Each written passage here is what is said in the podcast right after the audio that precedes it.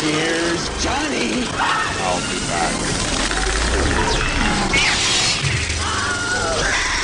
And you will know my name is the Lord. I'm walking here. I'm walking here. I'm sorry, Dave. I'm afraid I can't do that.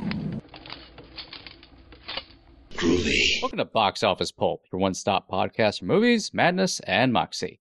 As always, I'm your not always actual host, Mike, and join me for this mini-sode is, oh my god, she's eating electricity, Jamie. Say hello, Jamie.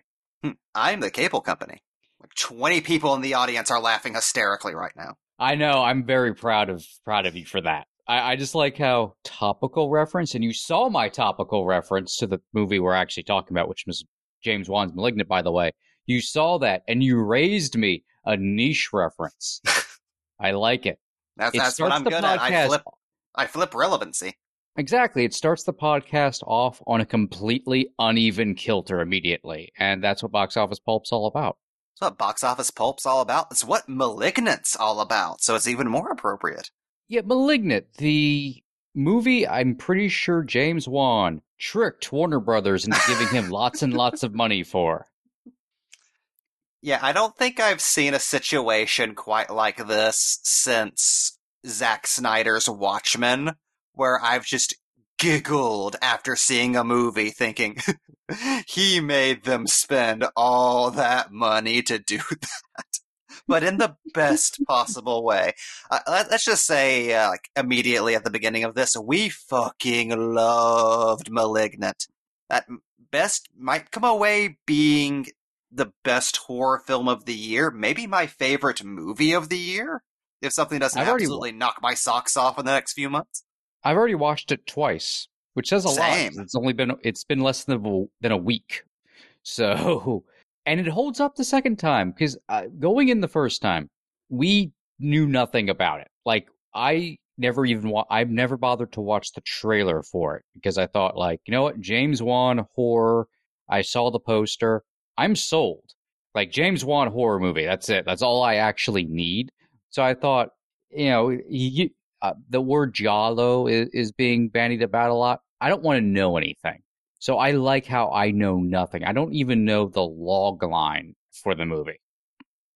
So you'd think like that experience of the movie unraveling in, in front of me could not be matched a second time when you know everything going in. No, if anything, it may even work better because you just kind of giggle the entire time, the, sec- the second go around, instead of constantly being blindsided or, or thinking like, no, I think I'm finally wrapping my head around this movie. But you don't. You never wrap your head around the movie where, spoilers, she then pulls her skull open at the back and there's a brain face there. And then one of the greatest action scenes of the year, of the last several years, plays out in a weird, like, comic book police station with a supervillain tumor man person who could control electricity and has super strength. Who is also an old-school giallo slasher with gloves and a golden dagger. I love this movie so much. I don't understand how Wan and the and the writers pulled this off. And I don't mean like pull this off and like it's so ridiculous, but it's the fact it's ridiculous but even tempered. It's never ridiculous to a point where it feels like it's not taking its own world seriously. It has fun with its premise. It has a lot of fun with the gore and uh, we're just fucking with the tone of the movie. You never feel like Malignant is a joke to itself, though, which I think is uh, the the line that keep that keeps the movie from straying into territory which would just make it just completely uneven. Yeah, or even um, kind of like Stuart Gordon kind of satire type of territory, which it could be. Instead, it's what Wan has called it in its aftermath, which is just a love letter to horror fans and the horror genre. Like it's it's not really made for a general audience at all. It's made for straight up hardcore horror fans. It's got all the it references to not tropes or specific movies, but just subgenres of horror, where it plays with the giallo, it plays with kind of like the, the normal like slasher film. Uh, it plays with psychological thriller, it, but it takes itself just seriously enough with this heightened reality that reminds me of what he was doing more so with um, Dead Silence than something like Insidious, and even Saw to uh, to a slightly lesser degree. And it's this uh, like horror fantasy, like gritty world that's almost Seven inspired. You know, the way Fincher played with that word a little bit in Seven, where it's everything is very takes itself very seriously, is very realistic, but also heightened to a degree where you're not quite ever in a normal reality. Everything is just a little bit too operatic to be to quite be a reality. Everything's just a bit a bit more Wagnerian in scale than it would be in the real world.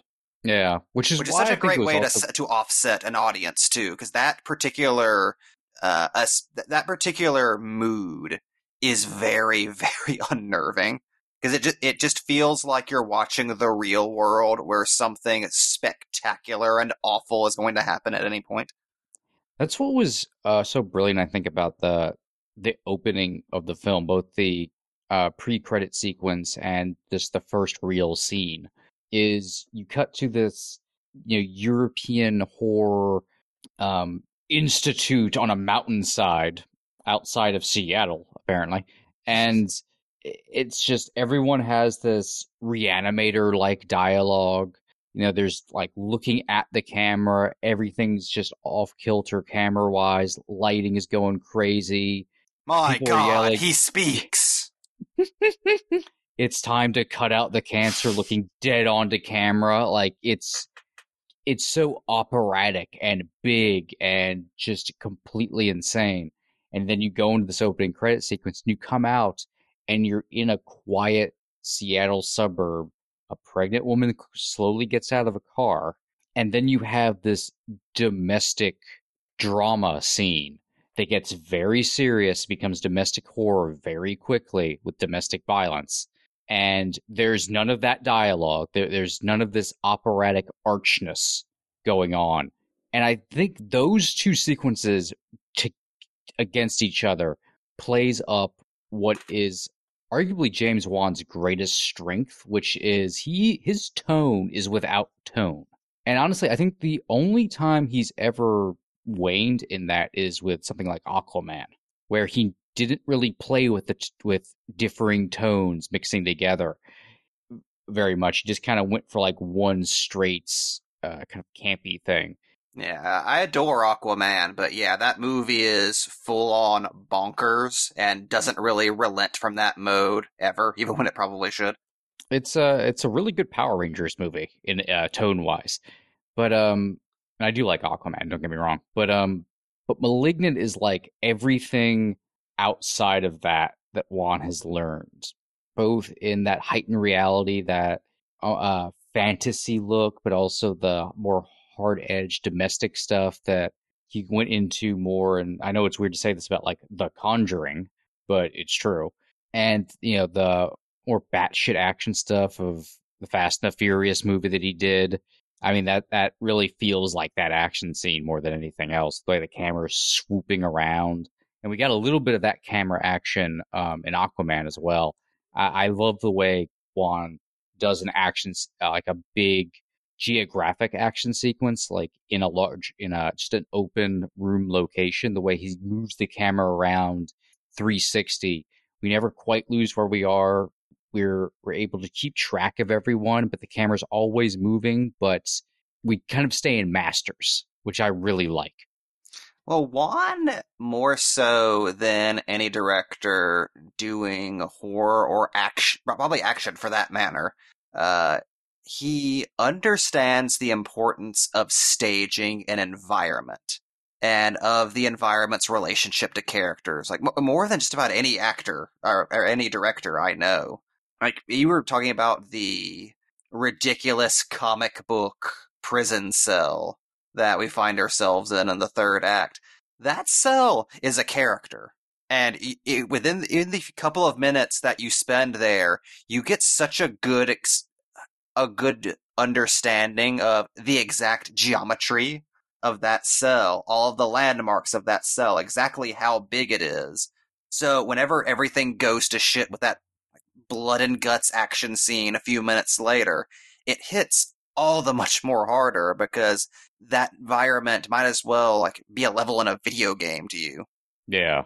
And that, that's not, not, notable throughout the entire film. I mean, the James Wan uh, trademark haunted house we spend a lot of the first act of the movie in, that's a character. The castle asylum that we hardly even see.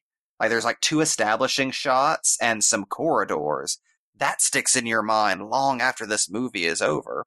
Not not to mention the giallo uh, police chamber there towards the end of the film. With Gotham its, with P D.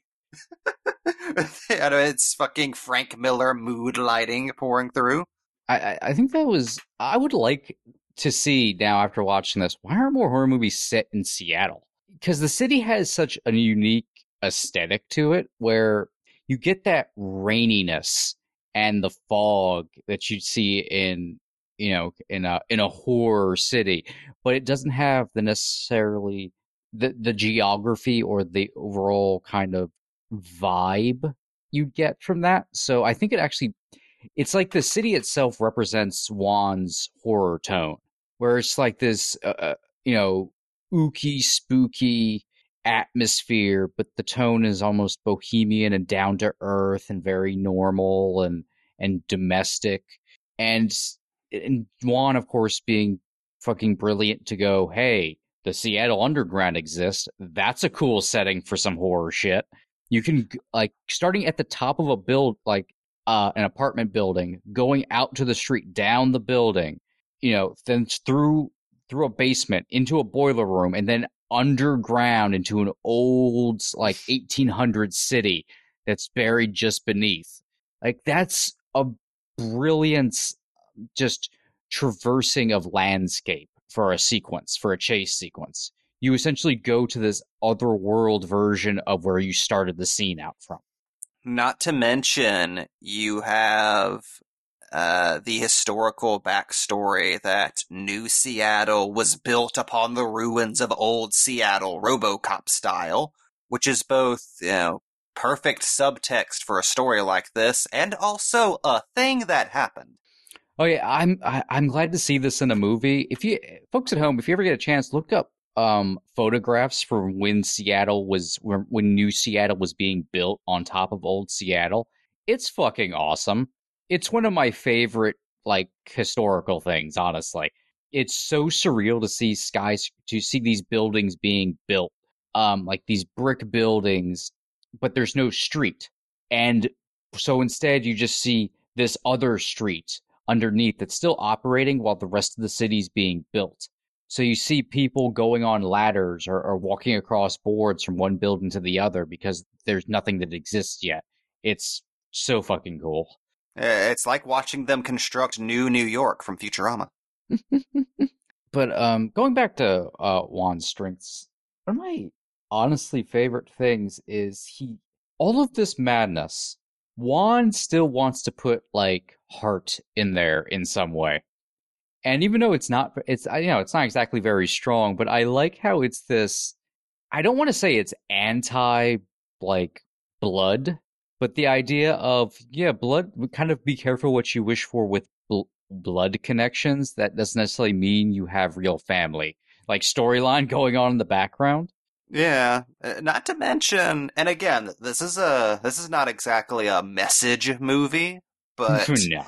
But there, there is something to be said about the fact that Malignant is, in many ways, basically the story of a very passive woman who's just let things happen to her her entire life, finally make the choice to take agency in her life and fight against the forces that want to control her and her body. Yeah. Which, again, again I, you know, not the most uh, mind-blowing uh, point for a movie to have, but I think a very strong one, one that really works to... It works a lot with what's already there, so it doesn't feel like bullshit whenever it clicks together that that's the movie you're watching. It's like, oh, okay, I yeah. buy that. It adds it adds a good amount of backbone to place all the meat on. which is important for a movie like this where you get lost in the madness. And there's nothing wrong with that. There's nothing wrong with just, you know, hey, here's Gideon being an arch supervillain for, you know, two hours. That's great. That's completely fine on its own. But Wan is definitely not that kind of filmmaker to just fall back on that. And I, I think that's something that should be appreciated, even with, with with everyone kind of getting lost in just how much fun, how much of a blast Malignant is. From a filmmaker standpoint, something to always appreciate about Wan is he will come at everything from a character and and human standpoint. It's something that's through pretty much all of his movies. That's why I think Death Sentence is one of his most underrated films, because that is such a character journey. Oh, yeah. Can, and, can we stop uh, for just a moment and say, fucking go back, rewatch Death Sentence. That got thrown under the bus for being just another de- uh, Death Wish clone at the time. That Death Wish wishes it was that movie. Yeah, it, it's probably, honestly, it's the best revenge movie, I think. Uh, flat out. Sorry, John Wick. There's something so cold and not cool about what's going on, while still kind of reveling in the uh, the actionness of it. And great Bacon, and great Kevin Bacon performance as well.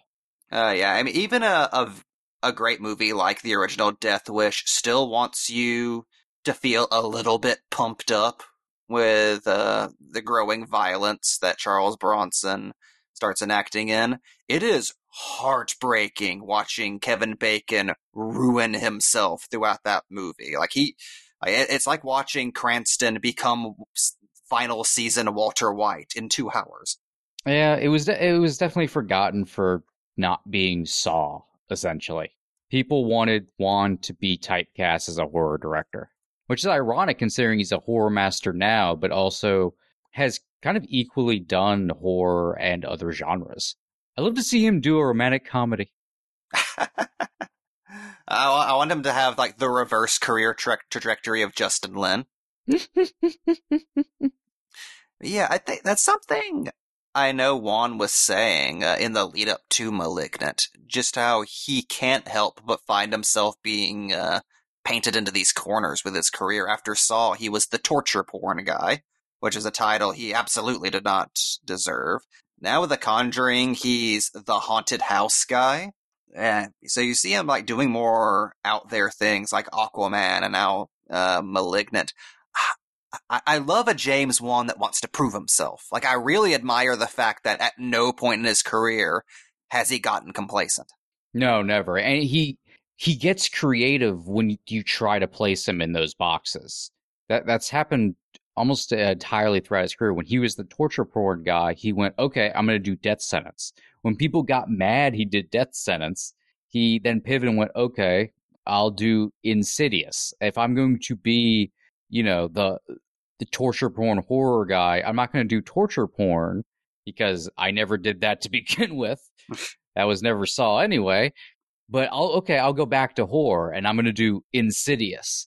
And then I'm going to do The Conjuring. Also, now I'm going to follow that up with Fast and the Furious. And of course, you know, um, between Saw and, and uh, Death Sentence, of course, was uh, Dead Silence. But the original Giallo.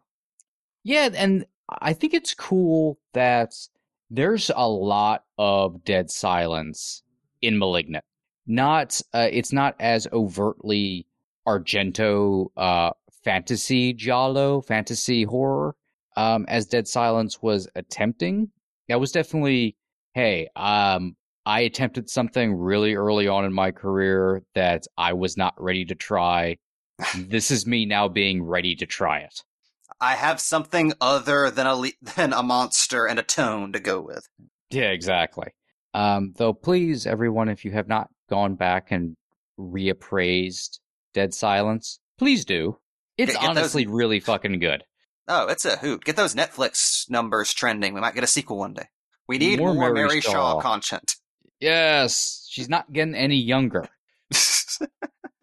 Well, speaking of, one thing that has ma- remained consistent with Wan's career has been his ability to knock out iconic movie monster after iconic movie monster.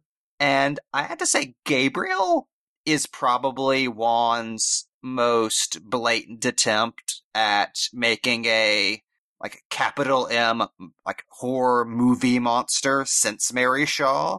Like yeah. this is this, this feels very much like uh, Wes Craven creating Horace Pinker specifically to be the new Freddy Krueger, and I'm one hundred percent here for that. I love deliberate movie villains. Give me costumes and themes. The, the, the only thing le- that uh, is dragging Gabriel down is he doesn't have a cool uh, slasher name. He could have been Meatface. Yes, Brain that could always tooth. Come. Yes. Um. God, there's so much. I want to see a sequel with more Gabriel so bad. There's there's so many. Yes, Malignant can just be a one and done. It probably will, since Warner Brothers, I don't think, knew what to do with it. Um, I'm still not I, convinced Warner Brothers carry. remembers they made it. Probably not. Um, I mean, not that I kn- would know how to market this fucking movie anyway, but God, it, the amount of iconic characters and iconic horror characters Wan has left in his wake, um, but either other people have picked up, or the thing is, they've all been incidental. Like, hell, the Nun was a replacement for another monster that he built that was this amazing practical demon. They went like, hmm, no, it just doesn't fit the story right. Let's just put like a scary nun in there, and creates, you know, something that's still pop culture currency. Jigsaw, of course, will live forever. Um, even even Mary Shaw, which is a very deliberate horror character, is still barely in Dead Silence and is kind of secondary to just the town as uh, the the main antagonist of that movie. It's it's not as much of a one to one like I'm creating this type of character type of thing. Yeah, Gabriel on the other hand was Wan going, this is a love letter to horror fans. We love horror villains, so Gabriel didn't need to be all that he was in this movie. And by all, I mean all. He is just arch as shit with his with, ridiculous with his anime weapon coat. and his his ridiculous backwards anime coat. And like, he wants his costume. I love that so much. He's mad when it's taken from him, and he must go get it back like a fucking Batman villain. Just his... Like, he has electricity powers because he was electroshock therapy work worked on him and gave him electric electricity powers. It's not important. It's just I, cool, and I appreciate I, that. Well, I what I fucking love is I am convinced that the only reason Gabriel has superpowers is because of the Dark Half. There's a Which, lot of dark half in here. You cannot fucking tell me that this movie does not exist because of James Wan watching the first scene of The Dark Half and seeing that eyeball blink in the back of that kid's head and wish, ah, oh, if only this was the entire movie. Yeah, everyone who up. watches The Dark Half has that moment, and James Wan did something about it. It's the it's the fulfilling of the promise of that George Romero fucking uh, like his one, of, one big effect shot in that entire movie. And people keep going to Basket Case, and why there is a definitely a lot of Basket Case. It's fucking Dark Half. It's that beginning of Dark Half. It's holy shit, that brain has an eyeball on it. That's cool. And the lead and uh, the story of Edward Mordrake. Just the fact she calls Gabriel the devil, like, and Gabriel whispers to her, like, that's the story of Edward Mordrake. Listen to the Tom Waits song. It's great. Oh, yeah. The uh, the co-plotter, like, even flat out admitted she just did a Google search for, like, parasitic twins and, and shit like that, and f- stumbled onto Edward Mordrake and was like, oh, that's a movie. Which, about fucking time. I've been wanting, like, something to be done using the concept, at least between Edward Mordrake, and uh, why did it take so long? Why can't we just get an Edward Mordrake biopic or something? Oh, uh, I'd it's blanked on her name. By Edward Gorey. uh, I'd blanked on her name, but that was uh, Ingrid Bisou, uh, James Wan's wife and uh, frequent collaborator. Uh, I know we've been talking about James Wan this entire time, but the script by Akilah Cooper, by the way, just. Is it, this is uh, such a James Wan movie, and it just feels like his head poured out onto the screen. The fact that somebody was able to translate that and, and write a really, a really solid B-movie script that still manages to be smarter than it ever has to be. Like, I, I, I really applaud that. Oh yeah, it's a B-movie script with, but it's like it has a um, A-movie sheen on it before it ever actually got before the camera. I, yeah, I think those other right. writers should definitely be brought up as much as possible, because goddamn, is just from a dialogue standpoint, that is a balancing act that is pulled off perfectly. Yeah, that's one instance where I definitely would compare it to a Stuart Gordon film, where you, you definitely get that sense that if nothing supernatural was going on and we just kind of hung out with these characters for a little while, it'd be all right. Yeah. And honestly, I could have followed Gabriel around forever.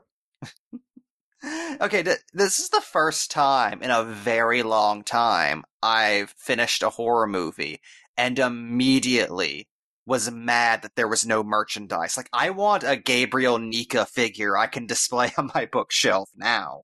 Oh, yeah. I guarantee you, next Halloween, there's going to be shit. Someone's going to get on that.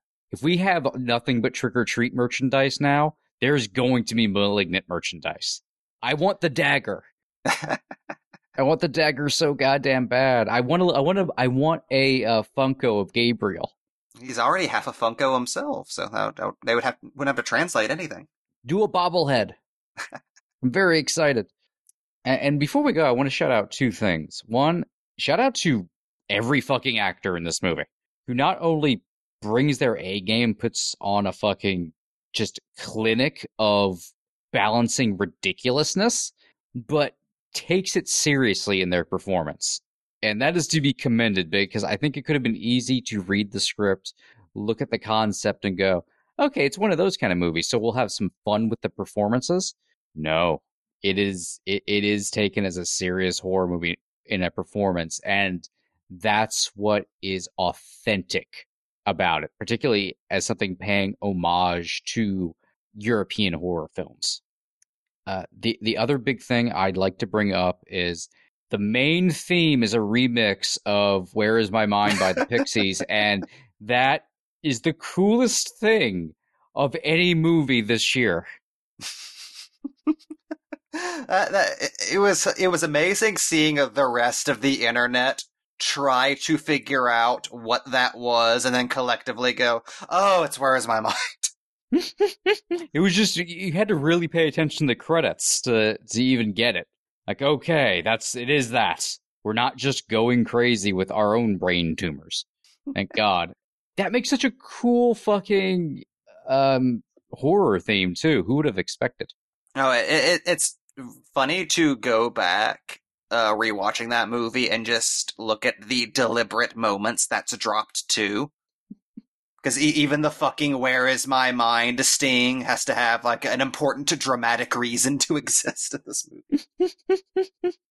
And it's also kind of playful, just because that's the name of the song that's being used, and that that's the plot. So it's kind of just like, it's having fun with itself and the mystery of also what Gabriel is or where he is.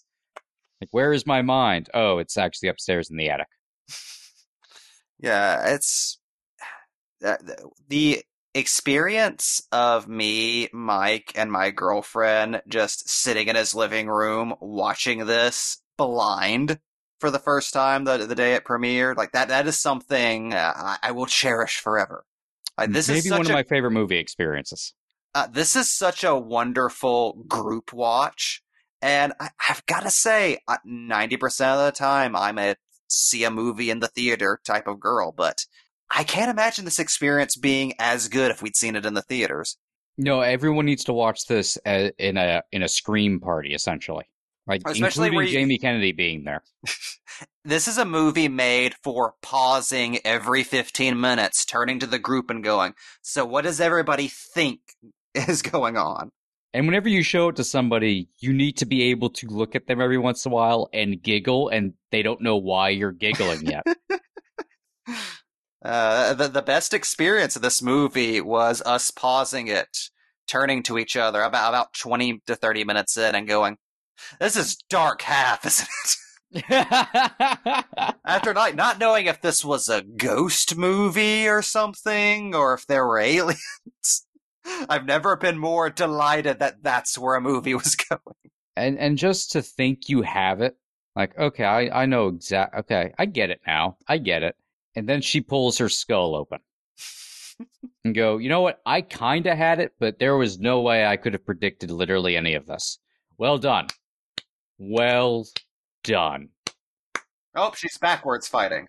What we're saying with this episode is, if you don't like Malignant, you're wrong. I'm going to be that threatening about it. This has secretly been Bop Presents You're Wrong, Part two. But um, as for uh, Not Malignant, you can, of course, find us at Box Office Pulp on Twitter, Box Office Pulp Podcast on Facebook, Box Office box office pulp dot com is our website, where, of course, you can uh, subscribe and rate us on Apple Podcasts, Stitcher, Amazon Music, all other fine places podcasts can be found. I am at Lucky Deck Napier on Twitter, and Jamer? And you can find me on Twitter at Mondo Funky. Now go on and cut the cancer out. And like that, he's gone. So... so... The, since we watched that, all I've been able to think is, which direction is the merchandise eventually going to go? Are we going to get lots of t-shirts and fan posters and coffee mugs that say, it's time to cut the cancer? Or are we getting, see what the cancer has become? We have to get, see what the cancer has become, right? With like the knife, like, like a hand holding the knife. You know what I want more than anything, though? I want a Japanese poster for Malignant. I feel like this is a movie Japan would fucking eat up. Oh, this is J-horror up the ass. Uh, so I- I'm sure that's going to come. There's going to be some fan art. I want to see manga Gabriel so bad. God, I can't wait to see the slash fiction. Oh, slash fiction. There, I brought up a... I, I, I pointed out a pun. Are you happy, Cody? You're not even fucking here. I'm never happy. This is Box Office Pulp Guy, and this has been a Pulp Podcast production. Now please, please, please, put a gun in my mouth and pull the trigger and say goodnight. And now, on with the show.